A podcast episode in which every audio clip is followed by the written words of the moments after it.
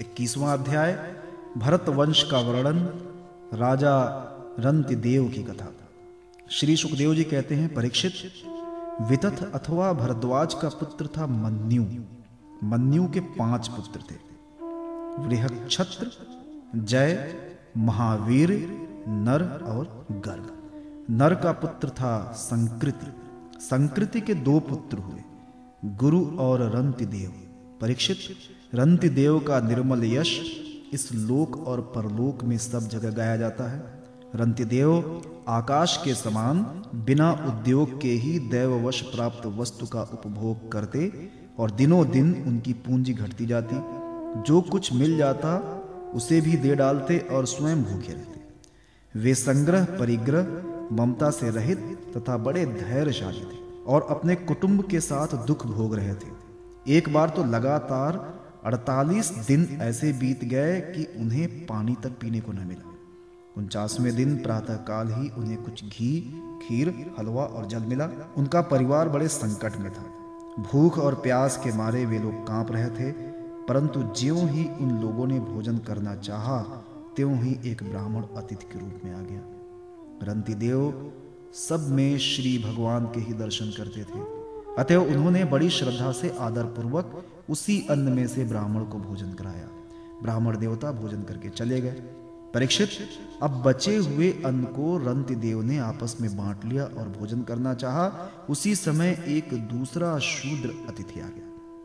रंतिदेव ने भगवान का स्मरण करते हुए उस बचे हुए अन्न में से भी कुछ भाग शूद्र के रूप में आए अतिथि को खिला दिया। जब शूद्र खा पीकर चला गया तब कुत्तों को लिए हुए एक और अतिथि आ गया। उसने कहा, राजन, मैं और मेरे ये कुत्ते बहुत भूखे हैं। हमें कुछ खाने को दीजिए।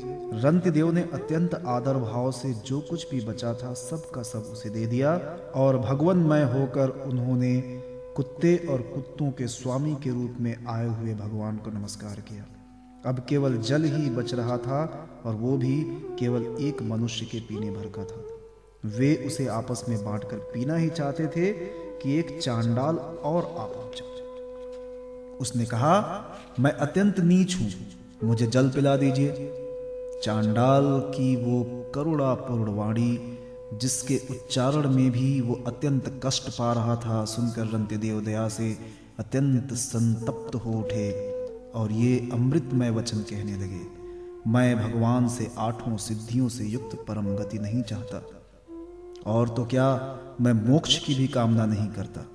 मैं चाहता हूँ तो केवल यही कि मैं संपूर्ण प्राणियों के हृदय में स्थित हो जाऊँ और उनका सारा दुख मैं ही सहन करूँ, जिससे और किसी भी प्राणी को कोई दुख ना हो। यह दीन प्राणी जल पी करके जीना चाहता था, जल दे देने से इसके जीवन की रक्षा हो गई। अब मेरी भूख, प्यास की पीड़ा, शरीर की शिथिलता, दीनता, ग्लानि, शोक, विषाद और मुँह ये सब के सब जाते रहे। मैं सुखी हो गया। इस प्रकार कहकर रंती देव ने वो बचा हुआ जल भी उस चांडाल को दे दिया। यद्यपि जल के बिना वे स्वयं मर रहे थे, फिर भी स्वभाव से ही उनका हृदय इतना करुणापूर्ण था कि वे अपने को रोक ना सके। उनके धैर्य की भी कोई सीमा है? परीक्षित, ये अतिथि वास्तव में भगवान की रची हुई माया के ही विभिन्न रूप थे। परीक्षा पूरी हो जाने पर अपने भक्तों की अभिलाषा पूर्ण करने वाले त्रिभुवन स्वामी, ब्रह्मा, विष्णु और महेश तीनों उनके सामने प्रकट हो गए। रंतिदेव ने उनके चरणों में नमस्कार किया। उन्हें कुछ लेना तो था नहीं। भगवान की कृपा से वे आसक्ति और स्पृहा से भी रहित हो गए तथा परम प्रेममय भक्ति मात्र से अपने को भगवान वासुदेव में तन्मय कर दिया। कुछ भी मांगा नहीं, परीक्षित, उन्हें भगवान के सिवा और किसी भी वस्तु की इच्छा तो थी नहीं। उन्होंने अपने मन को पूर्ण रूप से भगवान में लगा दिया, इसलिए त्रिगुणमयी माया जागने पर स्वप्न दृश्य के समान नष्ट हो गई रंतिदेव के अनुयायी भी उनके संग के प्रभाव से ही योगी हो गए और सब भगवान के ही आश्रित परम भक्त बन गए। मन्यु पुत्र गर्ग से शिनी और शिनी से गार्ग का जन्म हुआ। यद्यपि गार्ग क्षत्रिय था, फिर भी उससे ब्राह्मण वंश चला। महावीर का पुत्र था दुरित क्षय दुरित क्षय के तीन पुत्र हुए। त्रयारूढ़ कवि और पुष्करारूढ़ ये तीनों ब्राह्मण हो गए। बृहक्षत्र का पुत्र हुआ हस्त। उसी ने हस्तिनापुर बनाया। हस्त के तीन पुत्र हुए अजमीर, द्विमीर, पुरमीर। अजमीर के पुत्रों में प्रियमेध आदि ब्राह्मण हुए। इन्हीं अजमीर के एक पुत्र का नाम था वृहदिशु। वृहदिशु का पुत्र हुआ वृहद्वन। वृहद्वनु का वृहत्काय और वृहत्काय का जयद्रथ हुआ। जयद्रथ का पुत्र हुआ विशद और विशद का सेनजित। सेनजित के चार पुत्र हुए रुचिराश्व, दृढ़हनु, काश्य और वत्स। रुचिराश्व का पुत्र पार था और पार का पृथुसेन। पार के दूसरे पुत्र का नाम नीप था, उसके सौ पुत्र थे। इसी नीप ने शुक की कन्या कृत्वी से विवाह किया था। उससे ब्रह्मदत्त नामक पुत्र उत्पन्न हुआ। ब्रह्मदत्त बड़ा योगी था। उसने अपनी पत्नी सरस्वती के गर्भ से विश्वक सेन नामक पुत्र उत्पन्न किया। इस विश्वक सेन ने जयगेश्वर के उपदेश से योग शास्त्र की रचना की।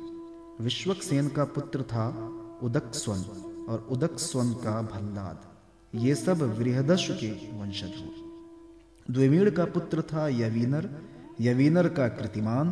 कृतिमान का सत्य धृति सत्य धृति का दृढ़ नेमी और दृढ़ नेमी का सुपार्श्व हुआ। सुपार्श्व से सुमति सुमति से सन्नतिमान और सन्नतिमान से कृति का जन्म हुआ। उसने हिरण्य नाभ से योग विधा प्राप्त की और प्राच्य साम नामक ऋचाओं और छह संहिताएँ कही थी। कृति का पुत्र नीप था। नीप का उग्रायुध उग्रायुध का क्षेम क्षेम का सुवीर और सुवीर का पुत्र था रिपुंजय। रिपुंजय का पुत्र था बहुरत द्विमीण के भाई पुरुमीण को कोई संतान नहीं हुई। अजमीर की दूसरी पत्नी का नाम था नलिन। उसके गर्भ से नील का जन्म हुआ। नील का शांति शांति का सुशांति सुशांति का पुरुज पुरुज का अर्क और अर्क का पुत्र हुआ भाग्यार्श भाग्यार्श के पाँच पुत्र हुए, मुगदल, यविनर, बृहदिशु, कामपेल्य और संजय। भागर्ष ने कहा, ये मेरे पुत्र पाँच देशों का शासन करने में समर्थ हैं। इसलिए ये पांचाल नाम से प्रसिद्ध हुए इनमें मुगदल के मौदगल्य नामक ब्राह्मण गोत्र की प्रवृत्ति हुई। भग्यार्ष के पुत्र मुदगल से यमज, यानी कि जुड़वा संतान हुई। उनके पुत्र का नाम था दिवोदास और कन्या का अहल्या। अहल्या का विवाह महर्षि गौतम से हुआ। गौतम के पुत्र हुए शतानंद। शतानंद का पुत्र सत्य धृति था और वो धनुर्विद्या में अत्यंत निपुण था। सत्य धृति के पुत्र का नाम था शरद्वान। एक दिन उर्वशी को देखने से शरद्वान का वीर मूंज के झाड़ पर गिर पड़ा। उससे एक शुभ लक्षण वाले पुत्र और पुत्री का जन्म हुआ।